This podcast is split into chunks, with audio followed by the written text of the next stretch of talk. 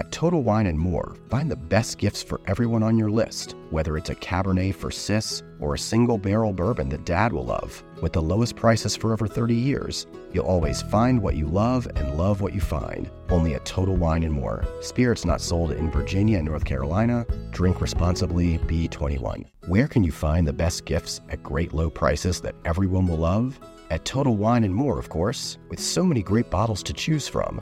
Find something for everyone on your list, whether it's a Cabernet for your sis, sparkling wine for a coworker, or a single barrel bourbon for dad. And if you need any help, just ask one of their friendly guides for advice. With the lowest prices for over 30 years, you'll always find what you love and love what you find. Only at Total Wine and More. Spirits not sold in Virginia and North Carolina. Drink responsibly, B21.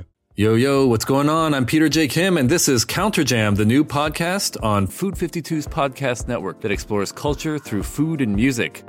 Each episode is going to focus on one cultural identity, and on this first episode, we are talking Korean food, kimchi jjigae, favorite instant ramen hacks, and the joys of having a stinky refrigerator with Chef Roy Choi, comedian Margaret Cho, and one of my favorite people on the planet, my mom. In between, we'll be spinning some tunes from Korean American artists, including one song from yours truly, that's right. And to kick things off, we'll listen to a song by Clara, a wildly talented Korean American artist I discovered on YouTube. And this song is just so damn danceable. So turn the volume up and enjoy My Kinda Lovin' by Clara.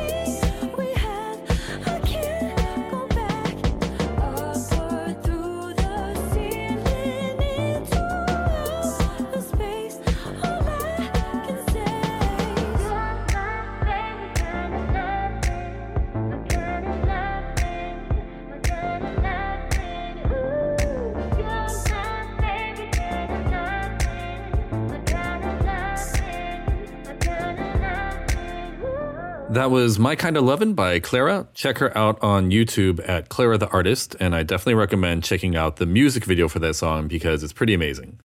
Before we dive into things, I wanted to introduce myself. Hi, I'm Peter. I'm Korean American, born and raised in small town Illinois. I live in Brooklyn now, and I head up food content at Pinterest. And as some of you may know, before that, I led the team that created the Museum of Food and Drink here in New York City. I'm also an amateur, emphasis on the amateur musician. I sing, I play guitar, I did the whole Korean violin and piano thing growing up. And many moons ago, I used to MC, DJ, and produce beats here and there. You'll hear an example of that later in this episode, I promise. All this goes to show I am so excited about kicking off this show, which brings together two of my favorite things in the world food and music. I don't know about you folks, but my dream evening is being with friends, enjoying a nice dinner, letting the wine flow, and listening to good music. Now, the focal point of Counter Jam is culture and identity. So I figured it'd be appropriate to start off looking at my own food culture in all of its stinky, fermented, fishy beauty Korean food. I talked to star chef Roy Choi of Kogi Barbecue and the Chef Show about a situation involving Korean food where, shall we say, the odorous got in the way of the amorous. Let, let me first preface it by this. I was aware of the smells of my home and the dead fish hanging from my trees from a very from a very early age. So I consciously didn't bring a lot of people over. But then at a certain point, you know, that levee breaks and you just got to bring some friends over, you know. And so I remember the first time I brought a few friends over and this girl that I really liked and things were going pretty good with me and her and her friend and everything. And you know, I, I was on the verge of you know like you know making a breakthrough. I was only like 14, yep. you know, but I was on the verge of like feeling yep. good about myself. And then the day I brought them in my house, we were going to kick it in the room and everything. And I opened the door, and my mom was making cheonggukjang at that time. and for those of you don't know, that's fermented dirty ass armpit fucking un- un- under the scrotum, inside the asshole, fermented soybean shit, you know, and that thing just. It, it's like if skunk was a soup, it would be like it gets into everything, every fiber of your your hair, your clothes, your, the furniture, and you can't you can't get. There's no way there. There's no potpourri or, or or air freshener that can like cut through this. So, and then You got cock blocked by a, a stinky soup. I did, man. And the tough thing is, is like it, it all came the way that our house was, and I think my mom had the heater on, and the way that our house was. When you open the front door, all of the smell of the house funneled through the front door, and uh, and yeah, it was. That was my first experience. I looked back, and it was like a movie. I looked back, and I saw their face. There was four of us. There was three of them, and I saw their faces, and I just it felt like slow motion and their faces just turned from like yeah it was just uh, it was the most Uh, I've got like a horrifying hair thing. appointment. Uh, Yeah. I gotta like run. Yeah, so it was- uh, it was the most horrifying face i had ever seen but and um yeah it was definitely a Blumhouse Oh, horror movie um by the way, Roy, that's got to be like the first line of your your mem your other the next memoir you write, which will be I was aware of the smells of my house and the dead fish hanging from my fi- from my yeah, trees. that, that's on my that's gonna be on my tombstone um there you go. Uh, outside of that, I didn't have many personal experiences. I, you know, I've been with friends and stuff where, you know, I take my friends to go get haircuts because they're cheaper at, at a lot of Korean places. And what happens is in the elevator, like some of the older ladies, they burp and that shit just fills up the, the elevator. Or, or when you Oh, get yeah. your haircut and then the lady was just making kimchi before, you know, or whatever. And then like she's cutting your hair and then like the fingertips smell like kimchi, things like that.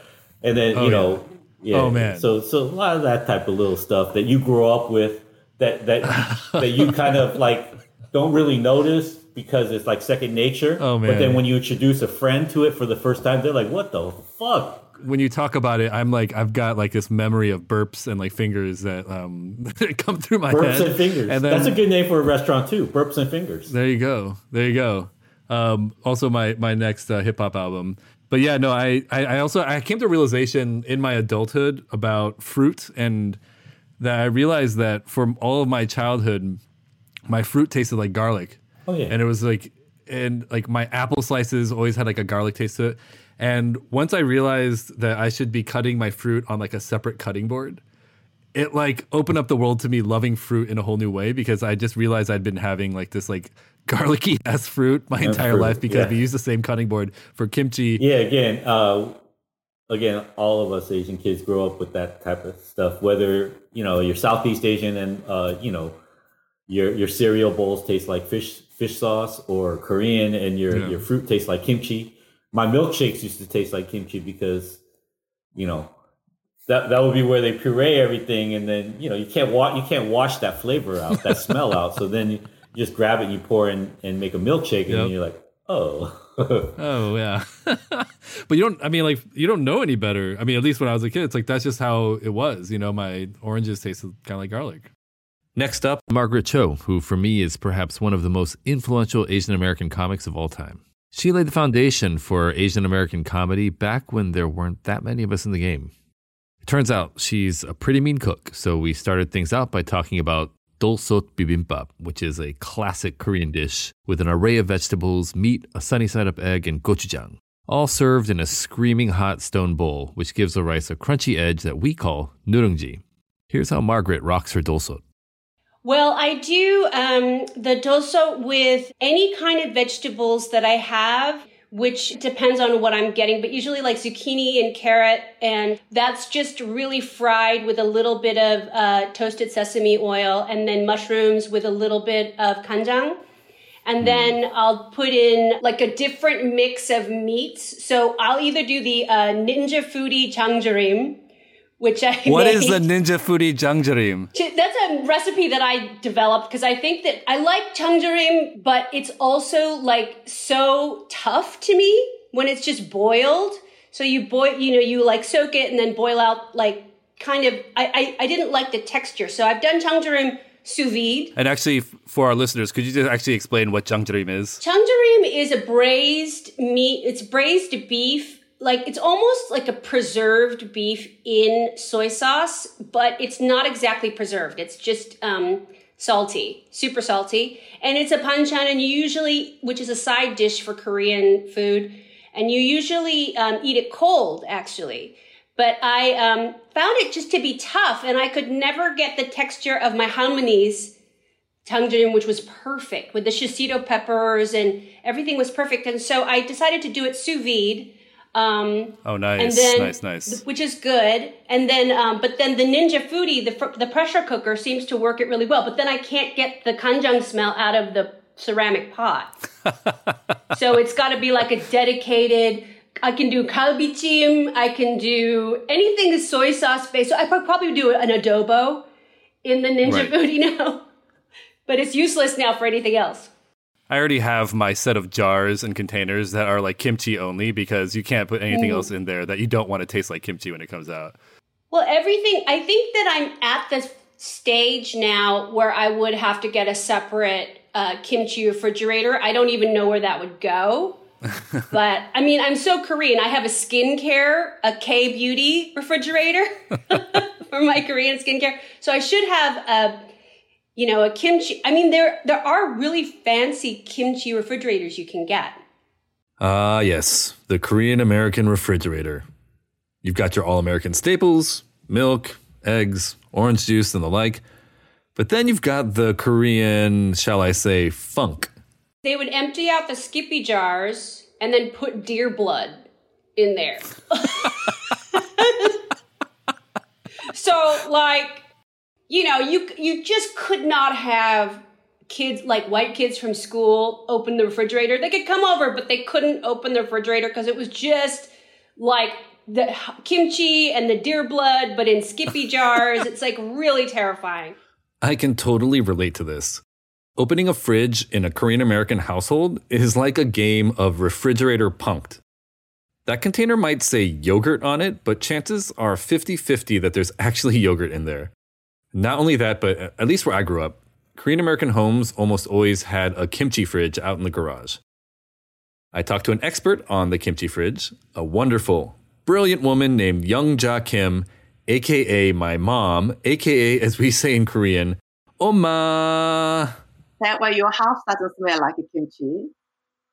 And uh, so we had to keep the kimchi separate from the uh, kitchen refrigerator. And we also pickled a lot. My mom was born before the Korean War, so of course, she didn't exactly grow up with a refrigerator in a garage. I asked her how my grandma used to make kimchi back in Korea. We buy cabbage and radish from the farm because it's fresher that way. Bring it home, wash it with the water, and then uh, we will um, brine it with salt overnight. Uh, make sure that it's mixed well. And next day, we will uh, make a filling to make this kimchi with uh, uh, radish, ginger, lots of garlic, red pepper flakes, ginger, I said the ginger, and fish sauce, salt, and mix it all together. And we will put that between each uh, leaves of the cabbage. And just store it in the big urn and dig the hole on the ground and bury it there so it doesn't get frozen because we did not have any refrigerator at the time. And then cover it with the dried, um, dried, uh, what is it, leaves or branches so it doesn't freeze. And each meal we will go down there and pick one up and it'll taste like very tangy, very carbonated, very um, cold, very good. You know, I've come to think of that kimchi fridge as something of a portal back home. That humming white box in the garage is the modern American version of earthenware jars of kimchi buried underground. And so it goes Traditions change, but in many ways, their essence stays intact. Margaret's family certainly held onto a lot of traditions too. Every time we went on a vacation, which would be like, because we grew up in San Francisco, so we'd go to like Yosemite or something like that, they would, that would actually be like a grocery trip because they would be foraging for different Oh things my like God. fern break, you know, gosari, and Oh, yeah. um, getting river rocks to use uh, to smash garlic, to uh, do all sorts of things. So a lot of it was like this foraging trips, or even if like they were going to Golden Gate Park, they would pick things that I don't even know what they are, and then they would wind up in Panchan. So a lot of the the sort of like any kind of excursion had to do with the gathering of food because they're my my family's like real they're real like village they're like real like not Seoul people not even Busan people. They're I don't Right. even know where they're, they're like it's like they're probably the in the biggest soap city. opera, in the soap opera, they're in the village with like the thatched roofs and yeah. like, you with know. like the, the the square in the middle where the house is sort of around and everybody's sitting on the the sort of edge of those like they're almost like porches but they're um it's very old fashioned so and then um, they actually made chang. So they made a doenjang and gochujang which doenjang to me it takes a year. I don't think i oh have yeah, the patience. And you got to tie up the bricks and oh yeah. it's so much. I mean, that's why I, I I I always get annoyed when people totally equate miso and doenjang because it's just a very different process. It's different. I mean, I think that it's like maybe to uh, somebody to say, well, it's just a fermented bean paste, but it's it's it's just actually quite a lot more involved. I mean, doenjang is so then the flavors you can really reflect it. It's very deep and subtle. And if you know Margaret's comedy, then you definitely know Margaret's mom.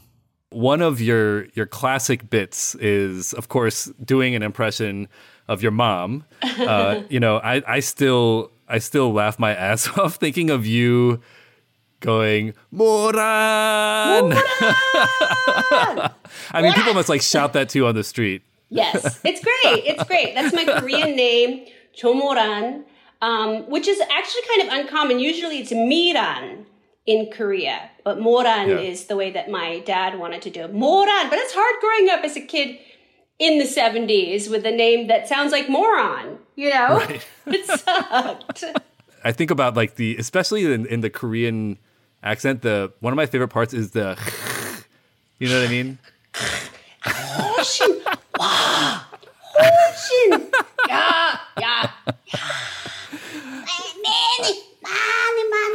like they just use it as, it's almost like um accents in Chinese, they, they do the, the emphasis on that. It's sort of to denote uh, a kind of, um, I think, a, a, largesse of what's happening. The, the, um, the drama is enhanced by the.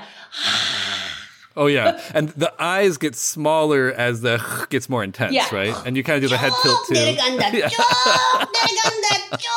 it's always like and then you see it a lot. Like, I mean, how they they just use it because uh, Korean is really mostly uh, active in like active listening, so that you'll hear like, like when you're talking, they actively uh, receive your your words by. And so it's really it's very active, yeah. So I, I, I saw that you had written in to Angry Asian Man, uh, which is this great uh, uh, a blog, and you had written something that really resonated with me. It said you said, "I am angry that I was bullied for having dried squid in my lunchbox." the kimchi fermenting in my childhood home scared and repulsed my white friends. But now white people are all obsessed with Asian food because Anthony Bourdain, rest in peace, Yes. told them it was good. And you said in parenthetically, I must clarify that I love Anthony Bourdain. It's just that no one liked our food until a white guy told them it was good. So that really, you know, resonated with me. And I, I want you to unpack that a little bit. What was sort of behind what you what you wrote there? Well, I think it's really like that. It, I remember, you know, growing up and being really embarrassed about what I would bring for school, and um, you know, the the kinds of um, foods that other kids had. They had like Hostess and like Twinkies, and like they would have like a a Coke, a full size Coke wrapped in tinfoil, and all this stuff. Oh my and god. you know, we would never ever get anything like that. I mean, the most Western maybe would be um, the potato salad with apple in it, an egg, which is kind yeah. of a Korean potato salad. So yep. it was deeply embarrassing. And then now cu- cut to uh, now, well, you know, when Anthony Bourdain was alive, there, his picture would be at the front of Beverly Sundubu, which is a very famous um, Sundubu restaurant and um, you know they treat they sort of treated like him as kind of like this messenger of Korean food. Him and Jonathan Gold, I think, and and, and Andrew Zimmern all really were talking about how great Korean food was. Go beyond uh, barbecue. Go beyond right. kalbi and bulgogi, and let's go into the stews and the soups and the things that are really, I think, the heart of Korean cooking, which is so good. Right. I'm glad because they really got a lot of business from it. But yeah. it's like they never believed us when we were kids that it was good.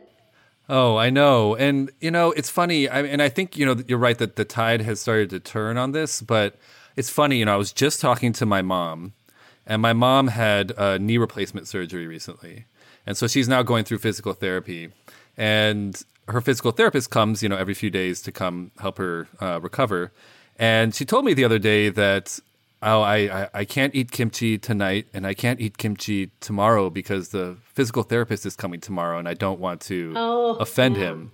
Mm-hmm. And this is mm-hmm. classic. My parents are always like they're always like when before they eat kimchi, they do like a mental like checklist of who am I going to see in the next 24 hours and is there are there any sensitive, delicate non-Korean like noses that are going to be offended by this. I asked my mom about this. He's a therapist. His name is Robert. He asked me whether I make kimchi and I eat kimchi. so I told him, yes, I do make kimchi, but I didn't eat it last night and today because I'm seeing you for treatment. He goes, oh, you didn't have to do that. You know, I don't mind. Maybe he was polite. Yeah, but you know, if you think about it, I, I don't. I imagine that a lot of, say, German American families don't stop and think, "Oh, I'm not going to eat sauerkraut today because there's, you know, I'm worried about, about offending somebody." What you know, where do you think that this idea of kind of avoiding kim- kimchi when you're seeing non-Koreans like comes from? Well, you know, I know it smells and it has garlic in hmm. it, and I just don't wanna don't wanna you know come across as smelly Korean to other people. Yeah. It's just etiquette, and I still keep it that way. I think for my family too, there was you know this kind of thing of like my dad has no accent whatsoever. And they went through this period, I think in the 80s, of like real aspirational whiteness, where they really wanted to try to not sort of appear Asian. So, like, my dad had a um, had a job where he was the auditor at um, insurance firm, so he had to watch everyone. So it was kind of this weird thing of like he wanted to be sort of very friendly appearing, so they wouldn't um, kind of like you know, he wouldn't be so othered as being Asian and also being the auditor. So there was this thing of, you know, like being very careful about the smells and the sort of arena that you're going to be in after you've eaten kimchi. Times have changed and kimchi is more accepted now, but there's still plenty of stigma to go around. Not too long ago, I remember something that happened at an office I worked at. I brought in some kimchi jjigae, a kimchi stew, for lunch, and I heated it up in the kitchen. Within a matter of minutes, there was a hubbub around the entire building people were opening windows and talking loudly about how it smelled like a rat had died in the kitchen. I mean, I get that kimchi is smelly, but really? A dead rat? In that moment, I felt profoundly uncomfortable. And damn, isn't it a tragedy when you feel shame about your food? Something so intrinsic to who you are? Next up, we're going to chat with Chef Roy Choi, coming up after this. But first, we're going to listen to a tune by the talented Korean American rapper Dan, aka Dan. Dan was adopted into a non Korean family, and his music explores the complex issues of identity that rise out of that. You can learn more about him and his story by looking up Dan, aka Dan, on YouTube. This song has a dope, steady groove, and it's called Escape from LA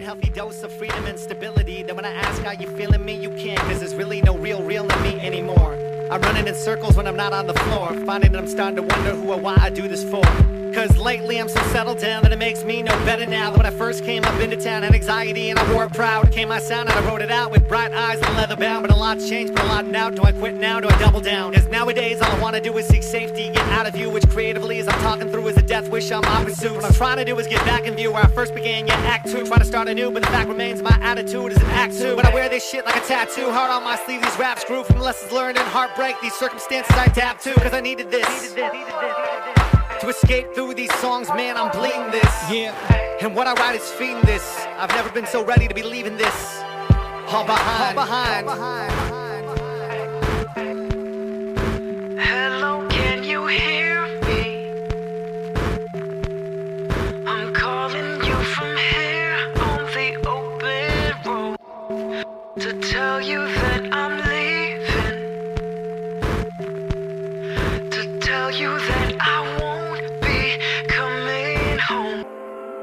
No matter what you say, you won't change my mind.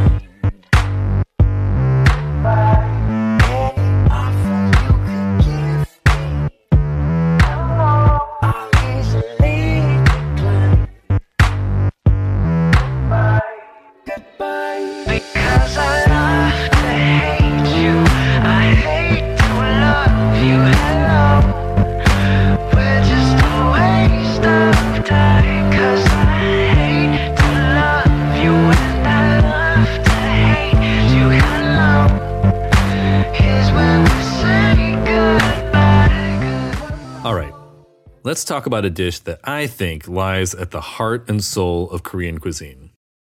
And in my mind, how you prepare this dish is a window into your soul. Instant ramen. Oh, I get all tingly just thinking about it. A fried noodle cake, a packet of soup powder, a packet of dried vegetables. It's perfection in a few packets. If you're Korean American and you're listening to this, you know you can probably make this in your sleep. I talked to star chef Roy Choi and asked him if he liked eating instant ramen. Yeah, I, I've always called it like our peanut butter and jelly sandwich. You know, Yeah. it's um, it's for a lot of Asian, especially Korean American kids, Asian American kids. It's the it's the one thing you could grab at any time, middle of the night, college, growing up, after school, breakfast, whatever it is. Um, and again, as easy as making uh, a peanut butter and jelly sandwich would be for us opening a packet, boiling water. The three minute, the three minute, you know, there are certain terminologies within it that are in, are ingrained Yeah, yeah. in our in our upbringing and in our consciousness as Korean American and Asian American kids. Like three minutes, noodles before before sauce packet or sauce packet before noodles. It's like uh, Yep. also you know like don't overcook the noodles and then it's like the, i think it's like the Yeah. first time a lot of kids learn how to cook with the chopstick and it's like literally that one moment where you kind of twirl it around and disperse the pow- the powder Yep. it's almost like you f- you feel That's like right. you've done something you know even if you've never done anything in your life you know and it's a it's a, it, it- it's a good confidence booster for for the uh, you know the psyche and, and the, the human spirit of, of a lot of Asian American kids. I mean, what's cool is like, yeah, it's just like you said, it's kind of like a, a training wheels, like cooking moment for people who are just getting started. But it's a, it's it's a dish that grows with you. So even if you become an accomplished chef such as yourself, you can still you can still rock instant ramen. Well, I've taken it everywhere from adding cheese to it, you know, American slices of American cheese, uh, all the way Yeah. to making it into a full blown restaurant level dish.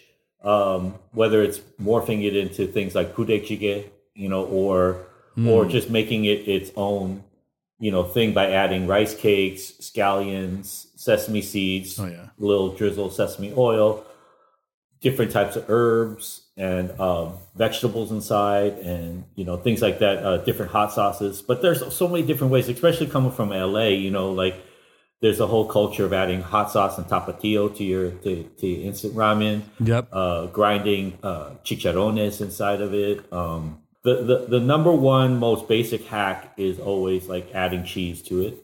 You know. Um, Yeah, yeah. And I, I put a version of that in in my book, and I also did some demos. Like you can find it online if you just Google like instant ramen with cheese. Um, but yeah, that's the most basic hack right there.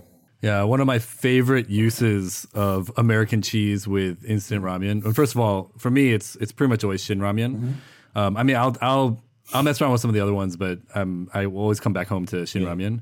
But it's um, I'll take a bowl and I could do this like with my eyes closed, but I will you know open the the powder packet, put it into the bowl, and then I will uh, take an egg, separate out the yolk, and drop the yolk into the bowl, and then I'll leave an American a slice of American cheese or two into that bowl, and then cook the noodles, get them you know al dente, and then uh, simmer the egg white with that, and then pull the whole thing out, and then just drop that into that bowl, and the heat and the noodle water come together with the egg yolk and the American cheese to make sort of like a carbonara like sauce, Wow. um, and it's more of like a dry. It's more of like a dry Uh-huh. application of instant of instant ramen, and so like, but it makes this amazing creamy sauce of just like Uh-huh. the yolk and the American cheese and the powder, and then my pièce de résistance is taking the dried veg and dropping that on top for a little textural note and just leaving it dried. I'm gonna try that. I'm gonna try that uh, after this pod. I got a pack of Shin ramen. And, Do it. Okay, I, I I understood what you said. Egg yolk on the bottom with the pat, and just the, the hot noodles, and then mix it like a carbonara. Okay. Yeah, yeah. Whatever the whatever water just is, is clean to the noodles is gonna give it enough to just kind of like give it that like sauciness. Wow. So it's it's pretty That's dope. smart. Give it a whirl. I, and the the upside of that is you can also eat it extremely quickly. I mean, I can already eat a bowl of Yeah. of like soup instant ramen really quickly, but when there's no soup involved, it's just like Probably like, three. Yeah, probably like three gulps. You could finish the whole bowl. I actually just ate a bowl before our interview. I have to admit, um, I, I did a just big ass knob, knob of butter in at the end, which like that's pretty outstanding. That's a good one. Yeah. So you want you you want to rank five to ten ramens for you? So Shin is at the top. Shin regular is at the top. For Yeah, you? yeah. I would say Shin is at the top. I like Neoguri. Um, and then Yeah, if I have to go, um, if I have to go non, Let's do top five dead or alive. So you got you got Shin and Nobody. What what's what's three? I'm like I'm definitely like a Nongshim fanboy, so I would actually say Chapagetti is right up there after that. And then if I have to go like non-spicy, I I'm I like Sapporo Ichiban. Um, and then Okay. uh, and then you know what? Like I don't have an I don't know any particular ones, but like those like Indonesian ones that are like Oh, they, yeah. they have like all kinds of good. like I mean at least from from me who's less familiar with with the cuisine, it's like just a more interesting uh, flavor profile. So what, Okay. what about you? Uh, mine's very similar. I would say, you know, the same with uh, Shin. I like a Jin ramen as well. Oh, yeah, yeah, um, Uh, but I, I mix it up in between. Like I would say, like two and four are uh, cup ramen. and cup ramens aren't that popular. But you, again, I'm from LA, so there's a certain style that we eat, just a straight up cup of noodles and like a top ramen. Um, and that's just something like nostalgic that we grew up with. So I would say, even though it, a cup a cup of noodles, instant cup of noodles doesn't compare to like a really well made like Shin and Neoguri and Jin ramen Yeah. and you know snack ramen is dope too. Yeah. Snack ramen cups. Um, but when you add that tapatio in there, Oh yeah, a little bit of tajin and a big squeeze of lime yeah, yeah. up in that motherfucker, man. You, know, you slurp that thing. I feel you. You know what I mean? And it's like the it's the vessel too. It's like that like little cup. You know? yeah, yeah, for sure. Yeah, yeah. And like when you say that, I mean honestly, like one of the first things that comes to mind is like the dried corn and peas in the cup noodle, which like Yeah. it's it's like such a particular flavor and it's so linked to cup ramen and like I love it. You know what I mean? Um, but it's, Yeah, that cup is so. And then after you finish, it becomes either an ashtray or uh, where you can spit sunflower seeds into. You know, so yeah, it's yeah. just, There you go. yeah, it's every, it's everything. the world in a cup, man. The world in a cup. Can you put it any better than that? I asked Roy about how his family came over to the US. you know, my parents came here when I was two years old. We came straight to Koreatown. Uh, at that time, Koreatown was just developing, so it wasn't the the behemoth. crazy. It wasn't the behemoth that it is now. You know, right now, LA Koreatown is probably as large as like Lower Manhattan. You know, um, and so it, it wasn't like that. It was literally like one or two markets, two or three restaurants, you know, maybe a couple like you know pharmacies or service centers here or there. But literally you could count the amount of like merchant shops that encompass koreatown on on one hand or two hands. We started our life. It was uh you know I, you know obviously i was just a little kid but i was very aware from the time i was young. And um i just remember i remember the um the poetry and the and, and, the beauty of of the dichotomy of life at that time because yeah. again there, there weren't that many asians you know in america at that right. time and it wasn't there wasn't um there weren't many things to to find solace or or safety or or warmth in so what happens where i'm leaning towards is that you had to live kind of these double triple quadruple lives and so a lot of a lot of the Korean American immigrants at that time had to find whatever job was out there. Um, just like yeah. any new immigrant that comes to the country, right? And you're just developing your community, your areas, your connections, your networks. But at the same time, you all have to kind of like fend for yourselves. But then, um, and then figure out this world where the language is different, people look at you a certain way and treat you a certain way. Oh, yeah. And then and then being very and then the asian kind of like and then that mix that cocktail mixed with the whole asian personality of kind of being quiet yeah. and being invisible you know and just kind of getting through just not you know doing the work but not causing too much trouble yeah. figuring out but then on the weekend i remember you know so there was that life where everything was kind of like let's just keep your head down don't, you know don't cause any trouble and just let let's get by and then on the weekend, I remember everyone coming together, whoever whoever was around at that time. And, th- and then over the years, I saw that grow and grow yeah, and grow, obviously. But we'd end up at the parks and, you know, um, everyone, it would be like a potluck. Everyone would bring their kimchi, yep. their kalbis, their rices, their duck, the rice cakes, whatever it is. And then they'd play baseball, soccer, kids would run around. And that was the, growing up, you know, that was the time to be Korean Mm, you know, yeah. and then and then it would be like everyone give each other a pound, and you go back, you go back to your regular life. That's right, and, and then just look for the weekend. That, that's yeah. how it was in the early days. I can relate to this. I grew up in the cornfields of Danville, Illinois. There weren't a lot of Korean families around, and my parents really adopted Midwestern culture. So my diet growing up was equal parts stuff like casseroles and hamburger helper or Dinty Moore beef stew, which I love, on the one hand, and Korean food on the other. Like Chef Roy, a weekend ritual was the church potluck, which is when all the Korean families got together and chowed down. Here's my mom's take on it. I think Korean church was sort of a gathering place for Korean people, whether they are Christian or not. They all came and they brought their dish and we shared. And I do you remember we oh, yeah. had lots of meals at our house. Yeah. Uh, and that way, uh, we shared Korean food and our emotion and, you know, our memory. So that was, that was a real valuable gathering for Korean people, uh, to get together and share our common background. And people came from all over Indiana, northern Illinois, Southern Illinois, and uh, they all really enjoyed getting together there. Can you remember some of the dishes that people would bring? I feel like I remember always seeing a certain kind of menu at these potlucks. Korean pancake, which is a ground mung bean with pork and uh, bean sprouts and you know onions put in there, and then we we make it just like a pancake, but it's not like American pancake this is um, this is the like a, um, I don't know how to say food or whatever.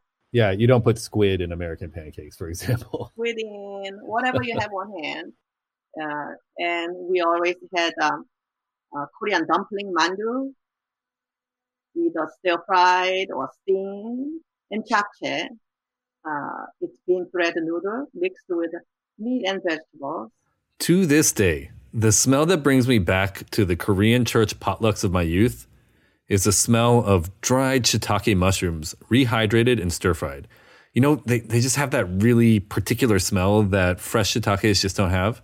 I don't know why, but that aroma, it just always brings me back.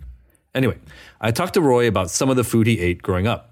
Our house was a perpetual living kitchen. So what I mean by that is that my whole life, ever since I remember growing up, it, it, it's not. I never woke up to a kitchen where like you know the countertops were completely empty and everything was Right. put away. You know, if my life was a sourdough uh, sourdough starter, that could be a good metaphor for my life because it was always like something was Right. always building. So there was always something on the stove. There was always Love that. things like open on the counter. There was always things uh, fermenting or marinating on the floor, and you know that that's just I've never I never um, experienced or grew up in a situation where things were pristine. What were some of your family meals like at home? Uh, you know, uh, again, it was a it was a constant evolving. you There would always be like three or four stews or, or, or soups on the stove, whether that would be uh, kalbi tang or kalbi jjim or Yeah. uh, fish soup like saengseon jjigae or kimchi jjigae or doenjang jjigae. There would also be like um, broiled mackerel and different.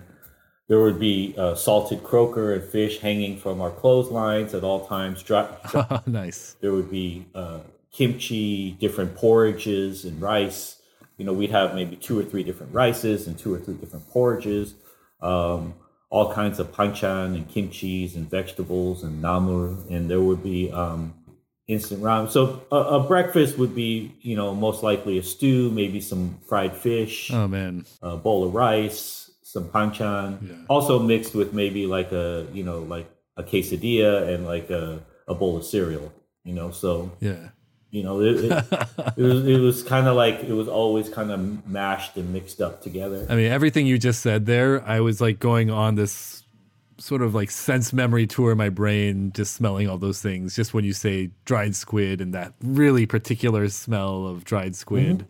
Um, and then I got me thinking, it, it just brought me back to something I actually, one of the things I just hated actually about uh, Korean meals, which is uh, barley tea. Oh yeah. Um, and it's like for for those who aren't like super familiar with Korean cuisine, you know, uh, at least in my experience, there's not a lot of water around when people are eating. Yeah. Um, people drink this boricha, which is yeah, this barley tea, and uh, I love it today. But like when I was a kid, it was like annoying to me that the only thing I could ever drink if I was thirsty was this damn barley tea. like I couldn't just get like a it was horrible. It was horrible for kids. It, it, it was like, it was like old Three Stooges or like Little Rascals shows of like drinking castor oil. Like that's like, that was the imagination of a kid like opening his refrigerator and not seeing anything other than this brown water. Yeah, I want Sunny D, you know, and like instead I've got Yeah. like brown grain liquid that's like bitter and not at all sweet. Um, of course, like older me now, like I love the stuff, but You could you could open a boricha shop in Brooklyn. that would be a great irony if I did that. Kill it. You would kill it. Crush it. you know what I'll do is I'll call, I'll start calling it grain broth, and then Different will, different shades of it, different levels of it. If any of you take this idea for a grain broth store and run with it, don't forget to shout out me and Roy. One of my favorite questions to ask people is what their desert island comfort dish would be. So I asked Roy what his desert island Korean comfort dish would be. It has to be kimchi jjigae, right? I mean, I mean, if that was the only Korean dish that you could eat, it, it has to be. It has to be kimchi jjigae. I feel that, man. I've got my special pot of kimchi that I let get extra funky for the purpose of making kimchi jjigae. And when my parents come and visit, that's what I make. It's the most uh, upcycled dish that that we have as a culture because it's the kitchen sink dish because you save everything, all different types of kimchi from every restaurant you've ordered and everyone everyone that you bought, and then though you know all of them Yeah. Kind of come together at the end. They meet they meet the end of their life together into the stew. Every single kimchi that that comes into your life at whatever point it is in your life. Wow. What a beautiful, poetic way to encapsulate the essence of kimchi jjigae. I asked Margaret the same question. If you were on a deserted island and you could only eat one Korean dish for the rest of your life, what would it be? Oh gosh. Um, well, I think it would be dolsot bibimbap. I mean, because it's got so much in it, and and uh, you could do it on a desert island because you just build a fire, you get a rock, and maybe just put stuff on it. um, uh, yeah, you go like swimming, and then you grab whatever seafood you can get or seaweed, and just throw it on there. And so, if I could have like a big crock of like doenjang, then I could, you know, not doenjang, uh, gochujang then I could figure it out. But yeah, that I think that's that would be my favorite. And just kill a deer for a little nightcap after that. Little bit of blood, you know, get the horn, just suck on the horn. My mom would get like the deer horn and like suck on it. And would like, what is that? Candy? No, no, no, this deer horn. See this horn. Horn. all right, all right.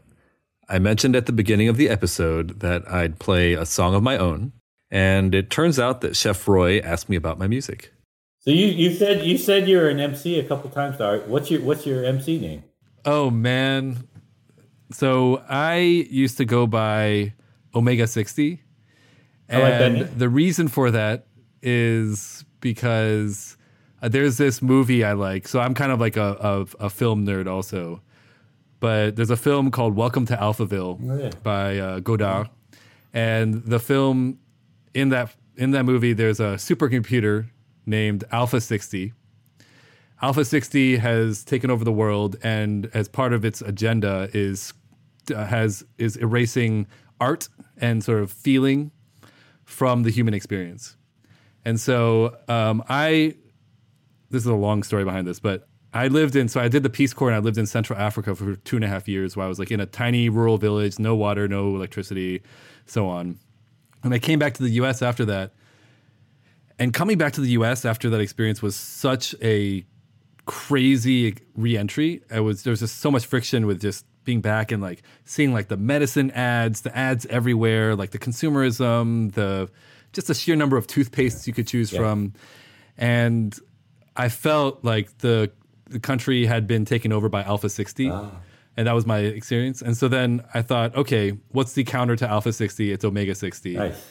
So the idea behind Omega 60 was to be like the countering force to all that seeks to destroy art in the world. That's dope, man. That's uh, and then and then I recorded like three tracks. that's, that's a great conceptual, uh, you know, philosophical perspective and, and, and art form.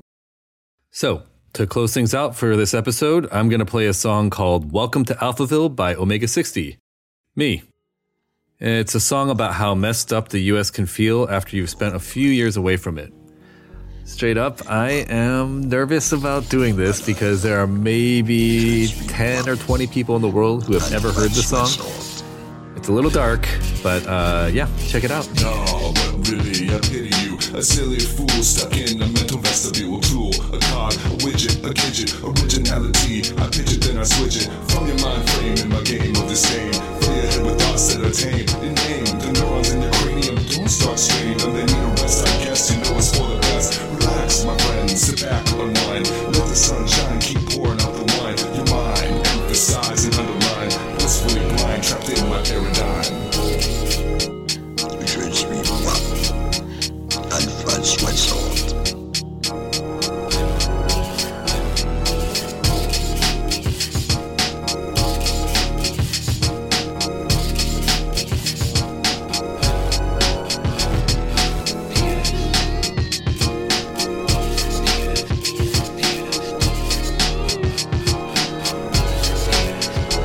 You to my guests, Margaret Cho, Chef Roy Choi, and my mom. Shout out to Clara and Dan, aka Dan, for providing the music. Shout out to Coral Lee and the Food 52 team. I'm Peter J. Kim, and I'll catch you all on the next episode of Counter Jam.